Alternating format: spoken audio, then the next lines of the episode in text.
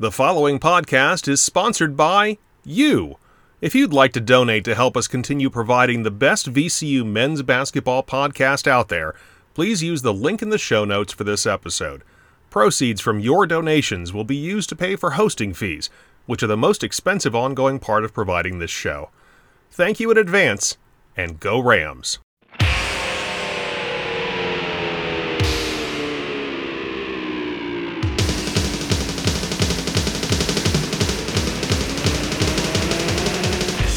Welcome to Rams Rewind, a podcast that looks back at all of the action from VCU men's basketball.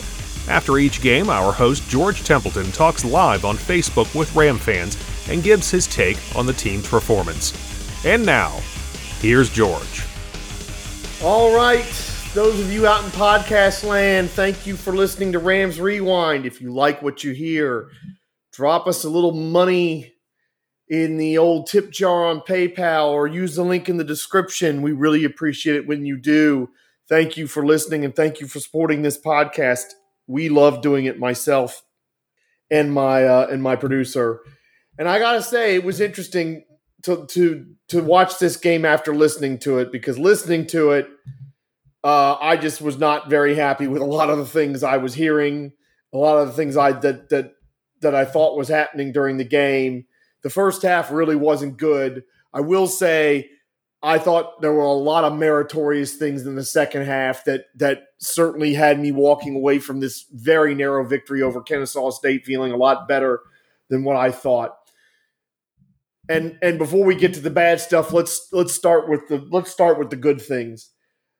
You know, in the different game threads in the VCU good and the bad and the ugly group, and I didn't participate much in this one today because I was working at the time. You know, the big one of the big issues, and by the way, you should be part of the VCU good and the bad and the ugly group, because we have a lot of fun during these game threads, and we talk a lot about, and there's a lot of good basketball insight coming from a lot of the commenters. One of the big things that was talked about is the lack of a go-to guy. We really don't have a go-to guy at times, and it's really tough. And I think in the last pod I was saying, well, you know, it could change game by game. I mean, we'll see what happens and if it can be a consistent thing, but I think Jaden Nunn really established that tonight. Now, he kind of had an Allen Houston type game.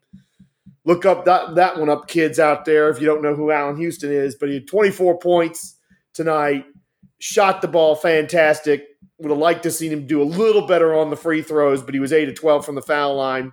Does put VCU ahead for the first time in the game with 2 free throws. And he was just, I mean, his jumper was so nice tonight, but he was creating for himself. There was a couple of times when he got set up nicely by Zeb Jackson or somebody else. But I think if you're talking about a go-to person, even when Ace comes back, it can be Jaden Nunn. I just want to see him get back to working off the ball as excellently as he did in the early part of his freshman year, and I think we did see some of that tonight. So that's the number one. That was the number one positive out of this. The number two positive for me was Zeb Jackson, not just with the clutch free throws late and being 5 of 6 from the foul line. You know, 3 critical assists in the second half for him, on both of Nunn's made threes in the second half. Jackson's passing him the ball. One of them, he's driving in. He's about to drive himself into maybe a blind alley. He sees Nunn in the corner, whips a great pass to him. Nunn drains it. And then, of course, the big one to Brandon Johns late that Brandon Johns dunked home. I mean, Jackson makes another great drive to the basket, but unlike some of the other games when I was, you know, fiercely critical of this team's lack of ability to pass to each other to make the extra pass, I think Zeb Jackson is driving and it's in his mind to dump it to Brandon Johns all the way. He just needs the defense to do what he wants it to do, to give him that lane to pass it. He manipulates the defense exactly how he wants. He drops it off to Johns perfectly. Johns, you know, just hammers it home. That was a really great play. And those are the kind of plays We really needed those plays against Memphis, but that's the kind of play we need. Even when Ace comes back, when we're that team, we can be really, really good. In the first half, we weren't that team, and it was really abysmal. David Shriver hits his first three-point attempt, and that's the only three he's hit. And that's one of those – and one of the things you got to say, David Shriver's in a slump right now. He was brought in as to be the main three-point shooter, or one of the main three-point shooters on this team. Well, he was 5 of 13 his first two games. That's about 38%. That's not too bad. He's 5 of his last 22 over the last 4 games. So somebody tweeted out a picture of him after the game working on his shot with a coach. Bless him for doing it. I don't know how else he can get out of this slump he's in, but it's tough right now. And it's just, it felt like, other than that first three-pointer, when he zigged when he should have zagged, he put the ball on the floor and got an offensive foul, and he needed to do that. Even though that took away his confidence to do that, I kind of feel like that's what he needs to do to get himself back on track. Is he just needs to see the ball go in the basket, and that means maybe more than once in a while, he needs to take the ball and drive in and flip in and just get a layup or something to get himself back going. But that first half, it was brutal to listen to, and it sounded bad and it looked bad. I mean, except for Jaden Nunn, with his 12 points and 6 of them at the foul line. I mean, they could have been well out of this game. They could have absolutely been well out of this game. They had 3 assists in the first half. You can't win doing that. 3 assists in the first half. So it's like, even though they had only 6 turnovers, they only end up with 28 points. It was a terrible half offensively. 7 field goals made. That was it. And I mean, let's see here, and of course the 7th comes at the buzzer, Zeb Jackson. And that ended up being, huge in the game. Zeb Jackson gets a steal and plays it perfectly versus the clock and keeps his composure and lays it in. That was a great play by Zeb Jackson. But I mean, that field goal, I think, because I'm going through the play-by-play now. I think that broke a run of about 2 field goals or 1 field goal in about 7 or 8 minutes. It felt like it was they just could not buy a basket to save their life. It was absolutely brutal in that first half. I'm going back now. Yeah, before that field goal by Jackson at the end of the half, they had made 1 field goal in 9 minutes, and they looked discombobulated again. It was a lot of it was a continuation of what you saw against Memphis. And 34-28, it didn't look good. And at various points in the second half, it didn't look good. And I got to tell you, if I was a Kennesaw State fan, I'd be furious that they lost this game. I would be furious because not only did they leave a lot of points on the floor with, untimely passes. They had a break and blew a fast break with a terrible alley-oop, the sort of thing I used to see VCU do a few times last year. It really just got my goat. So many second chances they didn't take advantage of. I mean, that's the other thing. You think about this game, Kennesaw State dominates on the offensive boards 14-8 and ends up +8 overall in rebounding. They only end up 8-7 on second chance points. I mean, that's not all that dissimilar from what VCU did against Memphis. And that would have just driven me bananas if I was a Kennesaw State fan, because there's no way they should have lost this game, really. There is absolutely no way they should have lost this game. But they did mainly because of 2 things. One, they left so many points on the floor where they had great situations they didn't score from, and 2, 9 of 18 from the foul line. And you know, VCU missed plenty themselves. They also missed 9 free throws. The difference is they got 15 more attempts. And one of the things I looked at, and this is a massive departure because I don't remember this being the case most years. Maybe the Bones Highland year it was, but it just kind of blew my mind. VCU as a team, I clicked back to it, they have gone to the line 61 more times than their opponents through 6 games. That is incredible. That's 10 more. That's averaging 10 more free throws than their opponents a game. Good gravy. And just looking at the numbers and just thinking back in my mind, it was probably only the Memphis game where the other team went to the foul line more than them. But it's absolutely incredible. 157 free throw shot to 96. And it's the thing that saves them here. They end up outscoring Kennesaw State at the foul line by 15. I remember we've watched this team for many years not only get outscored sometimes badly from the three-point line, but badly at the foul line too. And now it's the opposite, and it's bailed them out here. Other thing too, couldn't hit the broadside of a barn. That Shriver 3 is the only one they made in the first half. They were 1 for 10. So guess what happened in the second half? Not only does VCU shoot the ball well, but they kind of get back to something that they did last year, which is they were way more selective from the three-point line. 3 for 6. That is it. In a half where they shoot 11 to 20 from the field. So there you go. I mean, that's the thing. Shriver's got to get out of his funk eventually, and they got to shoot the ball from 3 better than what they are.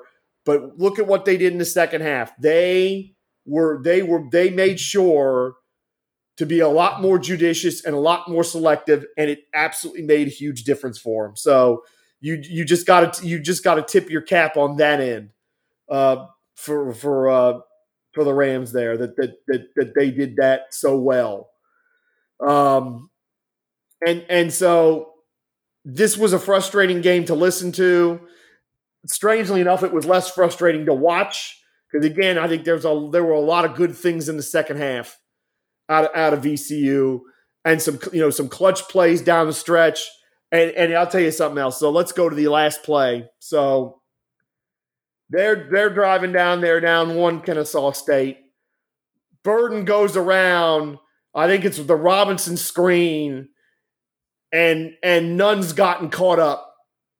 Robinson does a great job, and he was a real load on frickin' Deloach today. I'll tell you, Deloach is strong like bull, but them guys that are thick have given him problems, and Robinson gave him a problem today. So Robinson's got Deloach on him and effectively picks frickin' Nunn off and uses Deloach to pick him off as well. And I'm thinking Burden's – if I'd have been watching it live, I'm like, I would have been cussing because I would have thought Burden was going to score for sure. I've asked Ed Nixon, who did the game, and of course, as usual, did a fantastic job, and he hasn't responded yet on Twitter. But I asked him why – because what I don't get from Burden is why he went to reverse. Because to me, it looked like he had the normal layup, and if he goes for the normal layup, he probably gets fouled and has 2 free throws to win the game for him. But he goes for the reverse layup. Brandon Johns defends it beautifully. Doesn't lean, straight up in the air, and credit the refs for not calling the foul, because I'm sure a lot of the refs would have called it, and I'm sure the Kennesaw State people are like, why wasn't it a foul? Terrell Burden jumps right into him. Brandon Johns did a great job there. I don't know why Burden didn't go for the normal layup and went for the reverse, but Johns could not have played that any better. That was terrific. And Zeb gets the rebound, nails 2 free throws, and they win. Because, again, it would have been – even if Kennesaw State turns out to be pretty decent in the A-Sun, and I think there's reasons to think that they will – that still would have probably been a fairly damaging loss at home, and they managed to sneak away in spite of the fact that Jameer Watkins gets hurt and only plays 5 minutes and 55 seconds, and ended up with the worst plus minus on the team, oddly enough, and they get away with it despite the fact that once again they struggled shooting the 3 ball, even though they were much better in the second half. and, you know, more turnovers than assists, which has been a bit, which has been an issue with Ace balling out, and he's got to get better.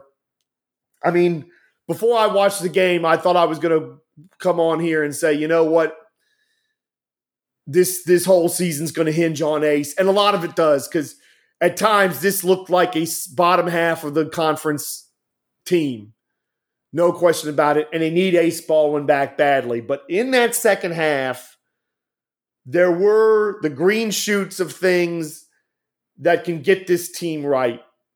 You know, Zeb Jackson and some of the plays he made, some of the assists he made, and the big free throws. Jaden Nunn's ability to create and draw fouls. My God, he drew 10 fouls tonight on flipping Kennesaw State. So, you know, they got in the bonus fairly early in both halves and took advantage of it, and that's one of the reasons they won this game. You know, Nick Kern's defense. And Nick Kern, that's the other thing. So Nick Kern, you know, last minute of the game, he's in there.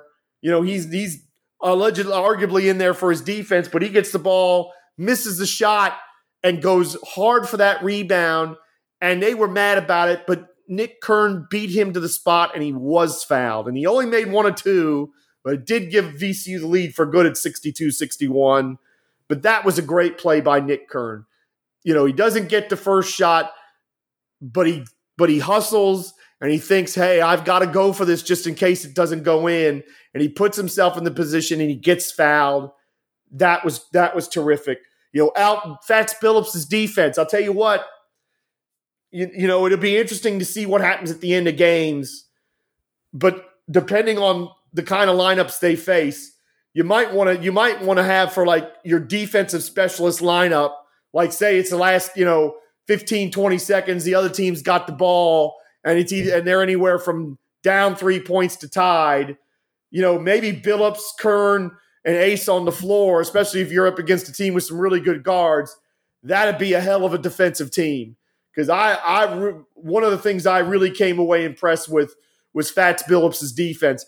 He got a little overeager a couple times, but that'll happen with the freshman. But that's a guy that likes playing defense and relishes it, and there was some dog in him on that end of the floor, and I really enjoyed that. Really, really enjoyed that. And kudos, by the way, you know, we said how Robinson kind of took Jalen Deloach's lunch money a little bit, certainly in the first half.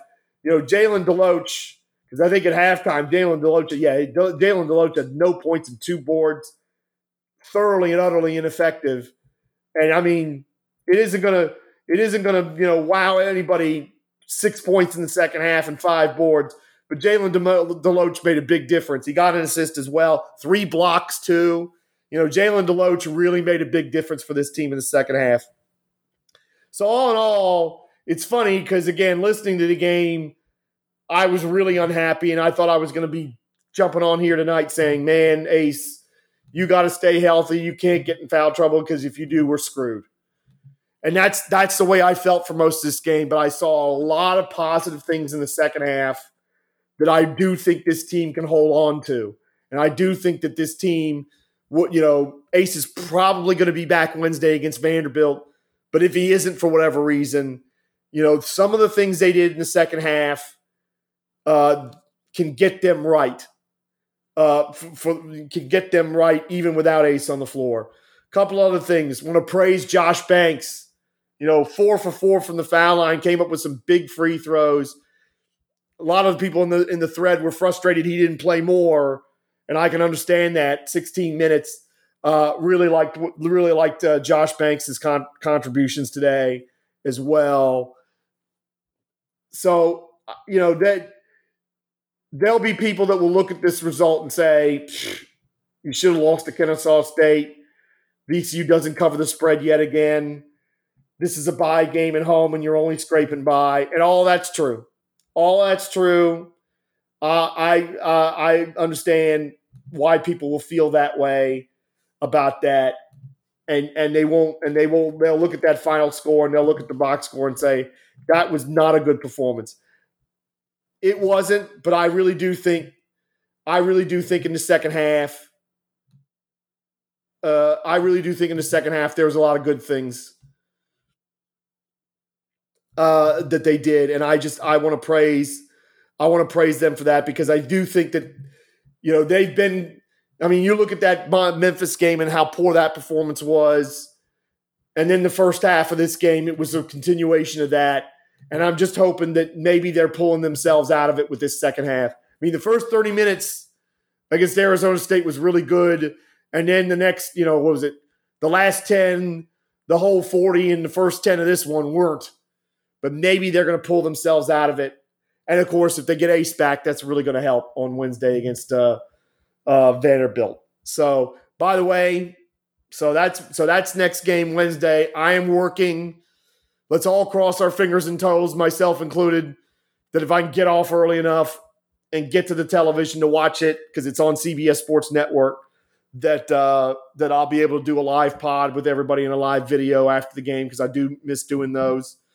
But that's, you know, that's the situation. Is I'm working that day, and I'm working the Saturday against Temple. That's at 1 p.m., so that's definitely not happening in all likelihood, sadly. But I'll cross my fingers and toes on that. This is a win that they can build. Believe it or not, this is a win they can build off on in going into those next two games. And it's absolutely crucial that they win them both. Let's also be clear about that. One's a Power 5. One's on the road against Temple, who's been up and down, but they did beat Villanova on that floor. And it could end up being a pretty decent win if they can get it. But they need to win both these games, because then they have the big home stand the rest of December. They're at home, which takes them, you know, through the end of non-conference play into the start of conference play. And this is when they got to get rolling. This is when they ought to get rolling. You know, we talked about it on Sunday, that they've had losses as bad as the Memphis one before, and they responded. Well, this has got to be the beginning of a long winning streak if VCU is going to do anything this season, because they're going to be favored. They won't be favored against – they probably won't be favored at Temple, or it'll be 50-50. You know, Vanderbilt's a toss-up. But if they win these next two, then they need to be gathering some momentum as we go into the 2023 part of this season, because you know, they've stubbed their toe a little bit. The Arizona State loss just rankles you. The Memphis game was an opportunity that they just simply didn't turn up, and it was disappointing. But if Ace is back Wednesday and they can find a way to win that game, win the Temple game, then they can maybe get on a roll here and take that into conference play, and they need to do that. So that's it. I want to thank everybody out in podcast land for listening. As I said, if you want to drop a little dinero in our pockets because you like the podcast, there's a link in the description. I think there's a tip jar on Podbean. We really appreciate it when you do that. We'll shout you out if you do that. So thank you all for listening.